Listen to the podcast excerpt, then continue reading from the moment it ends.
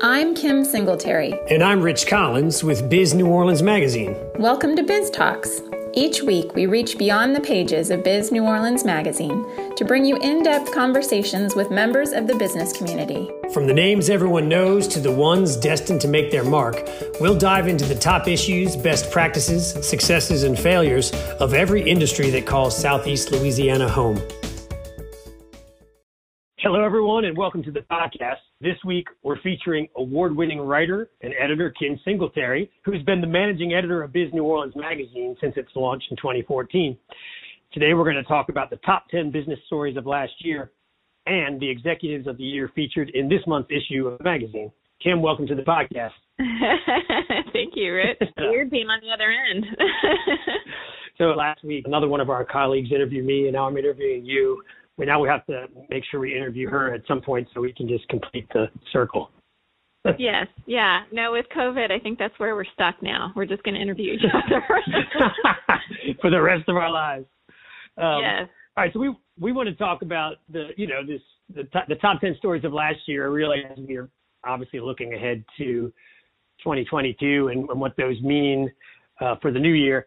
So, but let, us look back a little bit and, and, just talk about the top 10 stories of 2021. What's your process? How do you pick the stories? What goes into it? We started doing this actually in 2017, around there. We started in 2014. Around 2017, we started this whole, um, you know, kind of a look back in our December issue. And what we do is we just basically do exactly that. We look back at all the magazines for that year. Um, we look at all the the stories that have gone on the web, you know, 24 7. Um, now we're looking at obviously the podcasts that we've done and things like that. And we just kind of see what were the big hitters, what were the ones that really made um, a splash. And um, and then we, we break those all down. So it's 10 every every year. And then following that is always in January our executives of the year. And that the, the big the big kind of uh, uh, when there is this the CEO of the year every year. We've had all the all the big names that you'd think of um, uh, so far, but we're we're keep we keep adding. Right. So I guess it makes sense. The stories of the year lead to the execs of the year, and then the execs of the year lead to, lead to the CEO of the year. Sometimes they're yeah they're usually pretty related. Um, but not always. But yeah, but this year we we looked at a lot of things. There's uh, obviously COVID was you know, and continues to be a huge, huge issue. And then we had the hurricane as well. Um, so we kind of took those out of the running as, as kind of the absolute obvious big stories, and then went with the ones that um, that somewhat relate to that. But there was a lot of really good positive news when we actually started looking back. All right, so the result of all that work here is the top 10 stories of the year. I've got them in front of me. I think we should count them down. I'm gonna I'm gonna set you up with the first one. Let's talk about number ten, which is this is not a good news story, but it's just the fact that hospitality industry has been struggling for almost two years now because of the pandemic. Uh, let's talk a little bit about that and what that means. Yeah, we did a really big feature on that a few months ago, and it obviously being felt around the city. We're a huge tourism city and we're known for our food. That's our thing. And so it was. It was a huge, huge hit. And we we lost a lot of big ones. We lost K. Paul's Louisiana Kitchen and in my neighborhood DTB and Mobar and Gasa Gasa and a, a whole bunch of I mean, they kind of unfortunately kind of keep coming.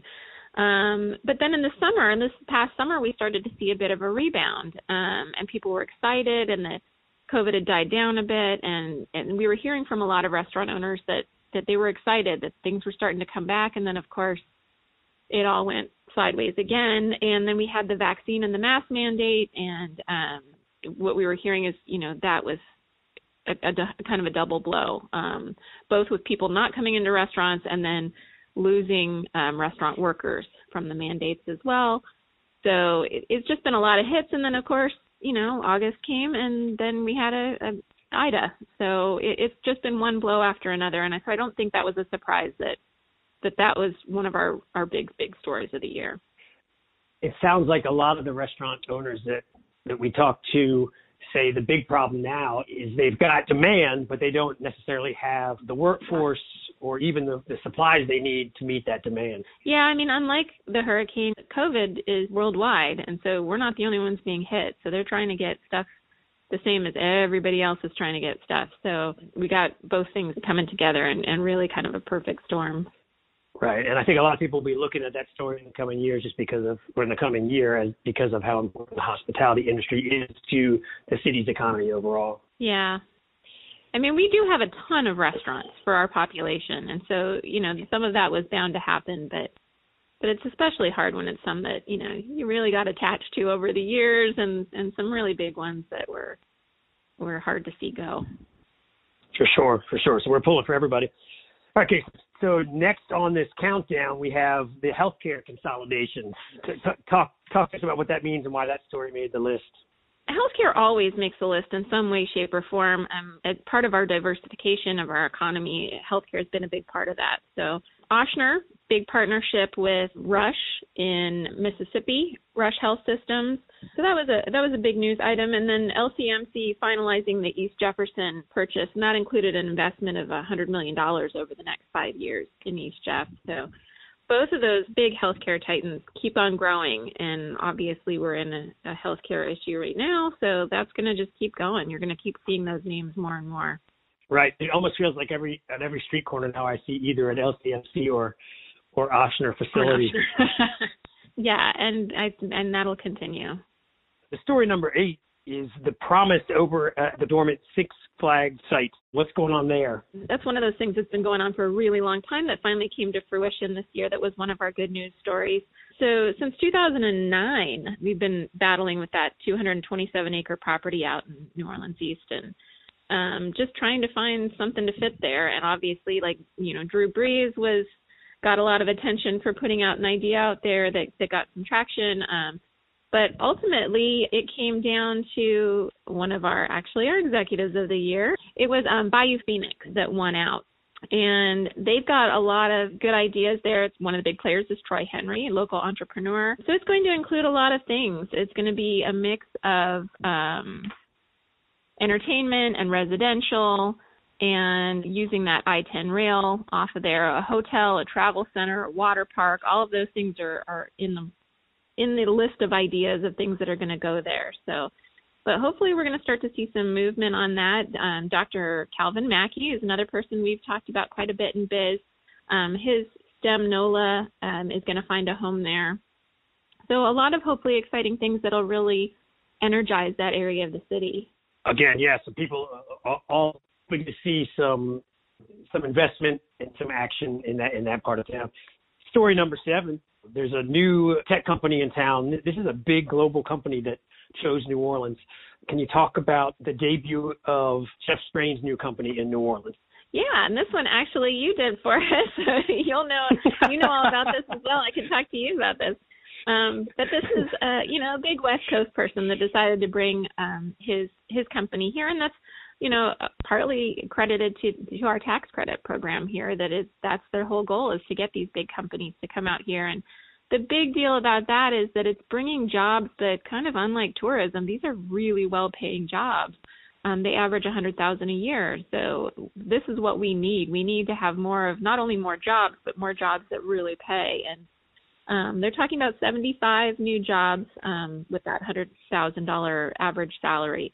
Um, and so that's a that's a big you know Governor Edwards called it a, a game changer for video game development in Louisiana, and that's again a, a big part of trying to diversify our economy um, and and going into areas that are going to continue to grow, which is definitely gaming. It's a game changer, no pun intended. Uh-huh. exactly. Um, and um, that's fun. And then you get, you know, you tend to get younger people coming in for that, and and, and so it just kind of, you know, can hopefully keep going and and bring in a, a, those good jobs and those younger people and um, just drawing from all over the place. So there was story number six in the wake of Hurricane Ida. There there was an interesting battle between Entergy and City Council. What can you tell us about that? So we're unique in that our city council uh, actually um, regulates our power company. It's usually done at the state level, um, but that's been a, a, bit of a battle um, even before Ida. Um, we're we're dealing with an infrastructure that's very old here, um, and you know the idea is that Entergy was not has not been doing what they need to do to keep up with with the demands and going into the future. And so there's there's definitely been a battle back and forth. We haven't heard anything about what's going to happen with that. So that's kind of something that we're going to continue to to stay on and and see what's going on. But it's it's a big. I mean, they're they're a huge uh, company, so we don't we don't want to lose them. I don't think, but um, but you know, we're trying to to get what we need as a city and have that kind of reliable infrastructure, which helps us bring in new businesses.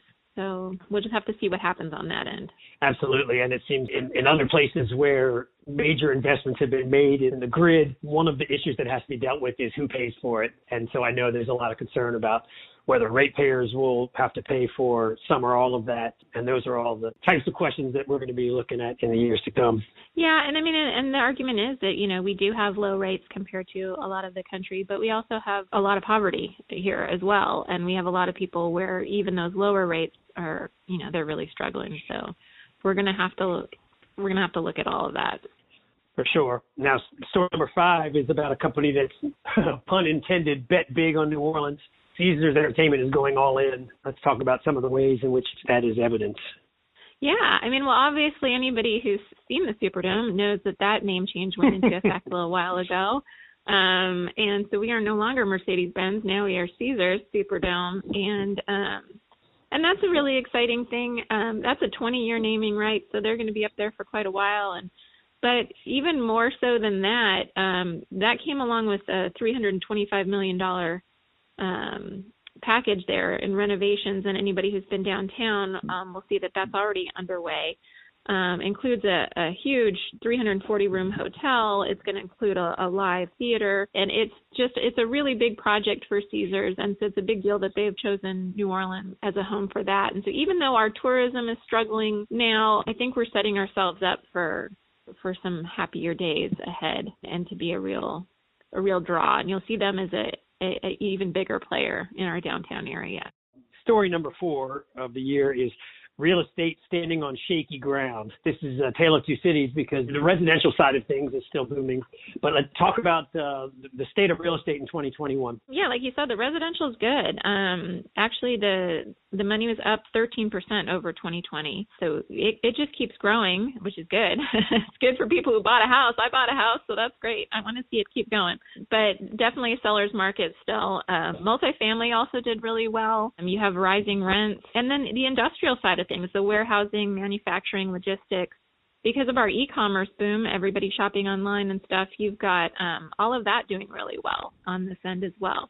What's not doing well, and not surprisingly, is some of the retail that didn't make it through. You've got some of that brick and mortar, and then restaurant closures too. So, and then office space. Obviously, now with all the the Omicron stuff as well. We we don't have people working in offices like we used to. We may never be at that level again. And so, you know, some of that office space is is up for grabs now, and people are doing some more remote. And so you'll see some some more of that, I'm sure, continue. Um, and then hotel occupancies, of course, are, were down on that end too, about to about 50% um, so last year. So some good and some bad. Yeah, it's going to be interesting to see how the the pressure on office and retail will play out in the coming years. I'm wondering if you'll start seeing creative uses for some of those properties that may have less demand. Yeah, and then we've got those co-working spaces too. So that's going to be interesting to see. You know, I think people do enjoy some of the freedom of, of working remotely, but you do still have to get together and you still have to meet people and so that it's going to be interesting to see how that plays out going forward. For sure. Okay, so number 3 story, uh, it's funny, the other night I was on my front porch and trucks pull up neighbor's house, unload tents and tables, and start putting food out, and people with uh, headsets, talkies, and, and it was like this. All of a sudden, for like four hours, there's just chaos across the street, and as soon as it all set up, it was gone again. It was uh, somebody shooting a scene for for some streaming series. The New Orleans film industry is booming again. Yeah, and that like what you just described can be kind of analogous to the whole industry. A lot of times the film industry comes in somewhere um, they do the tax credits, and then as soon as those disappear, they're gone just as fast. So they they kind of can swing into places and then swing out again. But we um, are lucky that they're here, and they're actually they're doing a lot more filming or have been in 2021 than they have um, maybe since the beginning. But it, it's the quarter third by the third quarter last year we had it had brought in 753 million dollars just into the city of New Orleans. Um, we are now the fourth largest film um, uh, mecca in the in the country, behind obviously Louis, uh, the other LA, uh, Los Angeles, New York, and Atlanta. Um, and so Atlanta. it's doing well. You're going to see, oh yeah, yeah, Atlanta. um, you're going to see a lot more of those yellow signs everywhere. Um, the COVID demand for contact uh, content, anybody realizes if they've been stuck on Netflix for a couple of years now, um, trying to watch everything on there. It, it's um, there's a huge demand for content, and so there's a huge uh, filming industry that's trying to respond to that. And we can we've got a really good little group, you know, built up here where we've got we can crew about 95% of the um, of the projects that come here and we're getting a really good reputation for that and and for being you know the friendly people that we are and easy to work with and um, and Louisiana can play a lot of different roles um, without even realizing it's Louisiana. And we've got the weather. We don't have the snow to deal with. Um, so there, it's we've got a lot of positives there, and and that film industry is is really fun, and it, it really gets us out there too. You know, people come here now to see where some of their you know favorite TV shows were filmed and and movies were filmed. So, um, you know, coming from California, I'm very familiar with that industry, and and but it's fun to see it out here. Um, and you know, and the, you see the stars walking around sometimes, and and they don't get hit up like they do in in LA, and um, so I think they enjoy it too. They enjoy being out here. It's a little more relaxed. It's uh, it's a different different LA. Yeah, I've always heard that New Orleans is is known for leaving celebrities alone. Yes. Yeah, we do. I mean, it's that same laissez attitude where it's like, oh yeah, hey, I see that person, you know, and um, it, but it's not. They don't get harassed like they do. You don't right. see the paparazzi. You don't see all of that. Um, so I think they they enjoy it, and that's great because if they enjoy it, then they're going to push to have projects come back. And like we had Will Smith um as that you know hit big news and he helped uh he took care of our our fireworks this past year and That's right. It, it's kind of fun. It's it's and then like I said, it gets it gets our name out there. You know, it gets us out there and um, gets people to come here.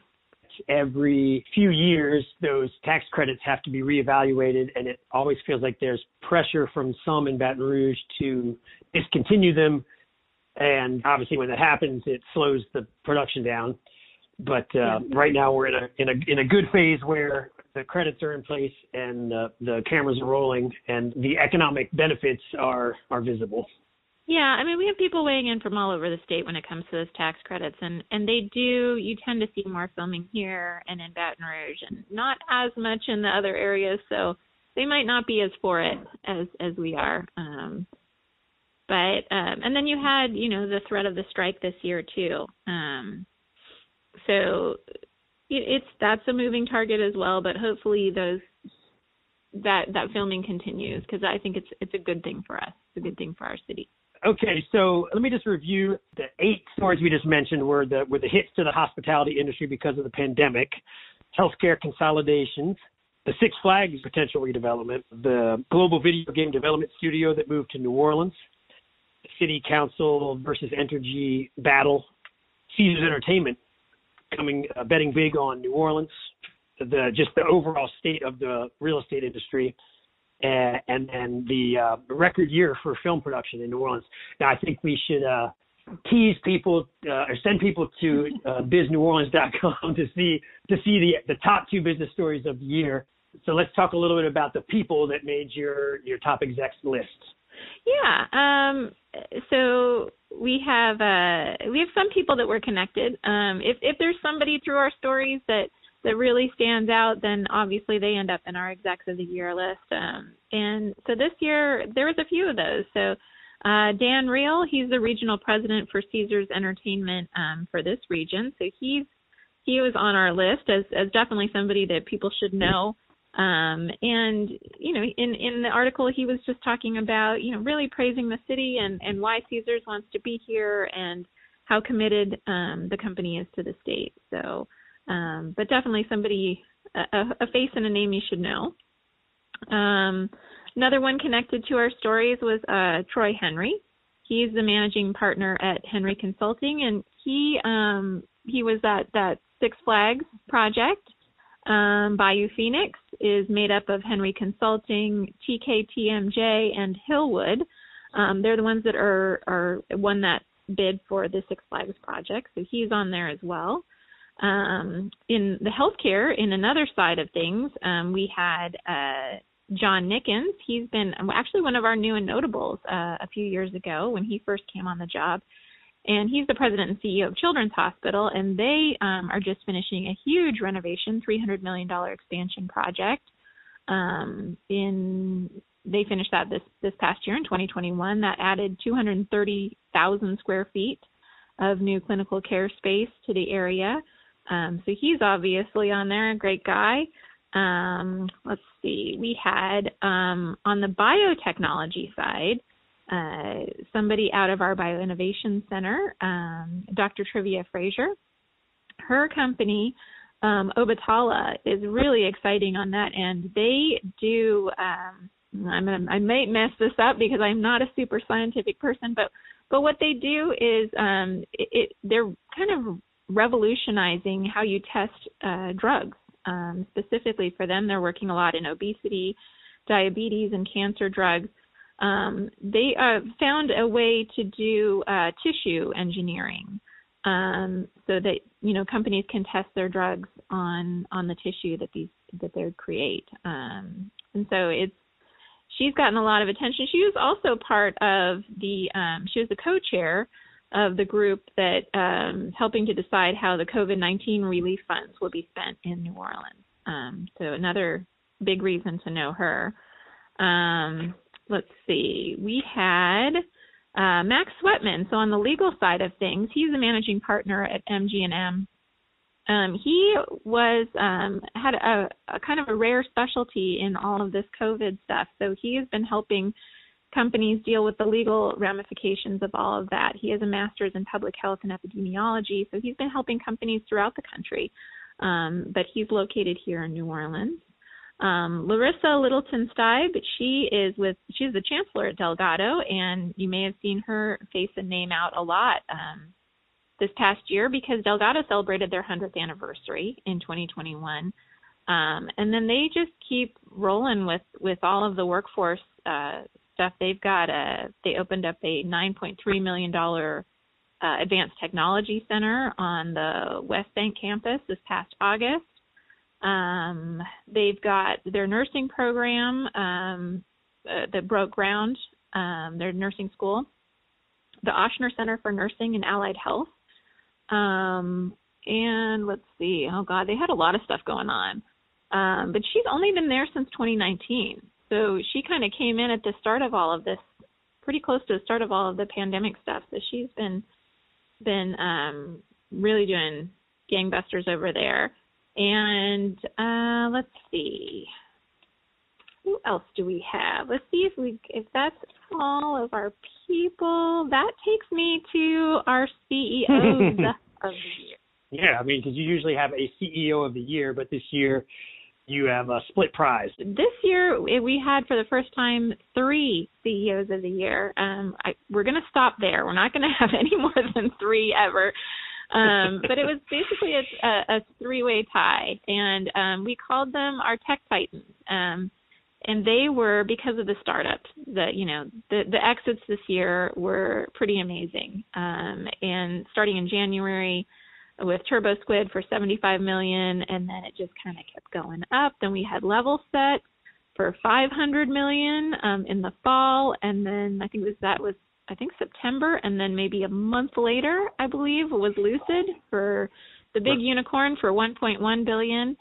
Um, so it just kept, as soon as we thought we had our CEO of the year, the next one popped up, and um, so we decided to just honor all three of them because it's all three of them are huge wins for our startup sector. This is something we've been talking about, I believe, since um, Biz started in 2014. This has always been uh, the goal of, of organizations like Propeller and um, Idea Village and the work that GNO Inc. has been doing and, and um, New Orleans Business Alliance and everybody's been trying to work towards getting this these big wins. Um, we we're such a good state for getting, you know, starting a business and getting off the ground. But as far as getting to that next level and getting those really big wins and that unicorn level status, um, it's been a long time coming, and we finally got that. And I'm so excited for Lucid. Um, Patrick Comer has been a huge force in the entrepreneurial community. He's, you know, New Orleans Entrepreneur Week. I think he's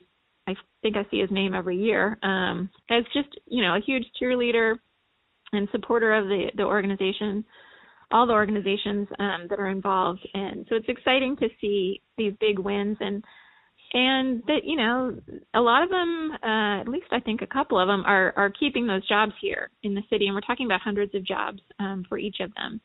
Uh, and hopefully that will just continue. And and they were being bought out like Shutterstock. There's a big name right there um, we're getting attention for, from some big big companies and big names, and um, and these exits are just that's where we want to be. We want to be known for that level. That'll bring in the investors and even more and the attention that we need. So, so all three of those, we got Patrick Comer, we got Matt Wisdom, we got Scott Wolf um, Jr. All three of them are on the cover, and that's super exciting it really was exciting to see that happen, especially uh, during the pandemic.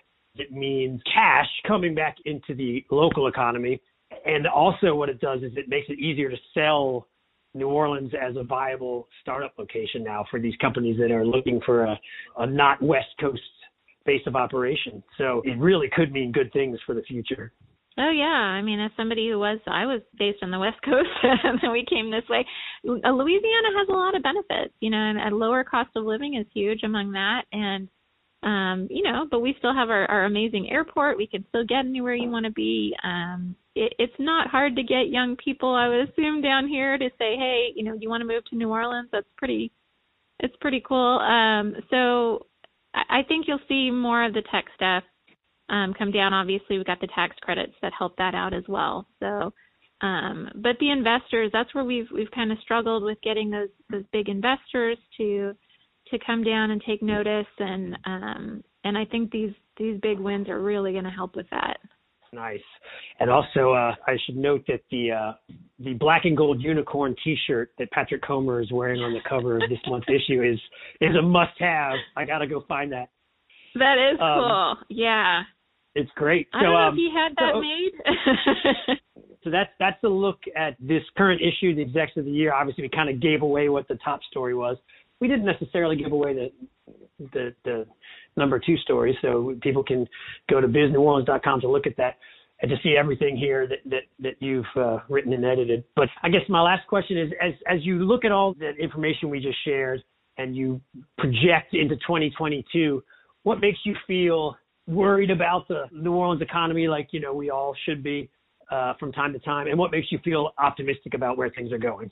Yeah, I mean, I think uh, with all of the COVID stuff continuing, we're we're going to still. I mean, unfortunately, uh, hospitality tourism is is going to take a hit for a while. Um, hopefully, that will bounce back again in the summer. The stuff that I'm reading is is like this is going to be kind of cyclical, like kind of like colds and flus are. That we'll have a better time in the summer um, and they'll hopefully be able to bounce back. It's just being able to last that long um, for some of these companies. So um, that's kind of that's good. And but when you, when when the tourism does open back up, we've got the big Four Seasons, we've got Caesars, we've got a whole bunch of you know uh new hotels downtown are people who come here are going to you know have a lot of fun and they're going to they're going to have a lot that's going to greet them when they get here. So um, I think that's good. I think um, I hope that the tech stuff continues.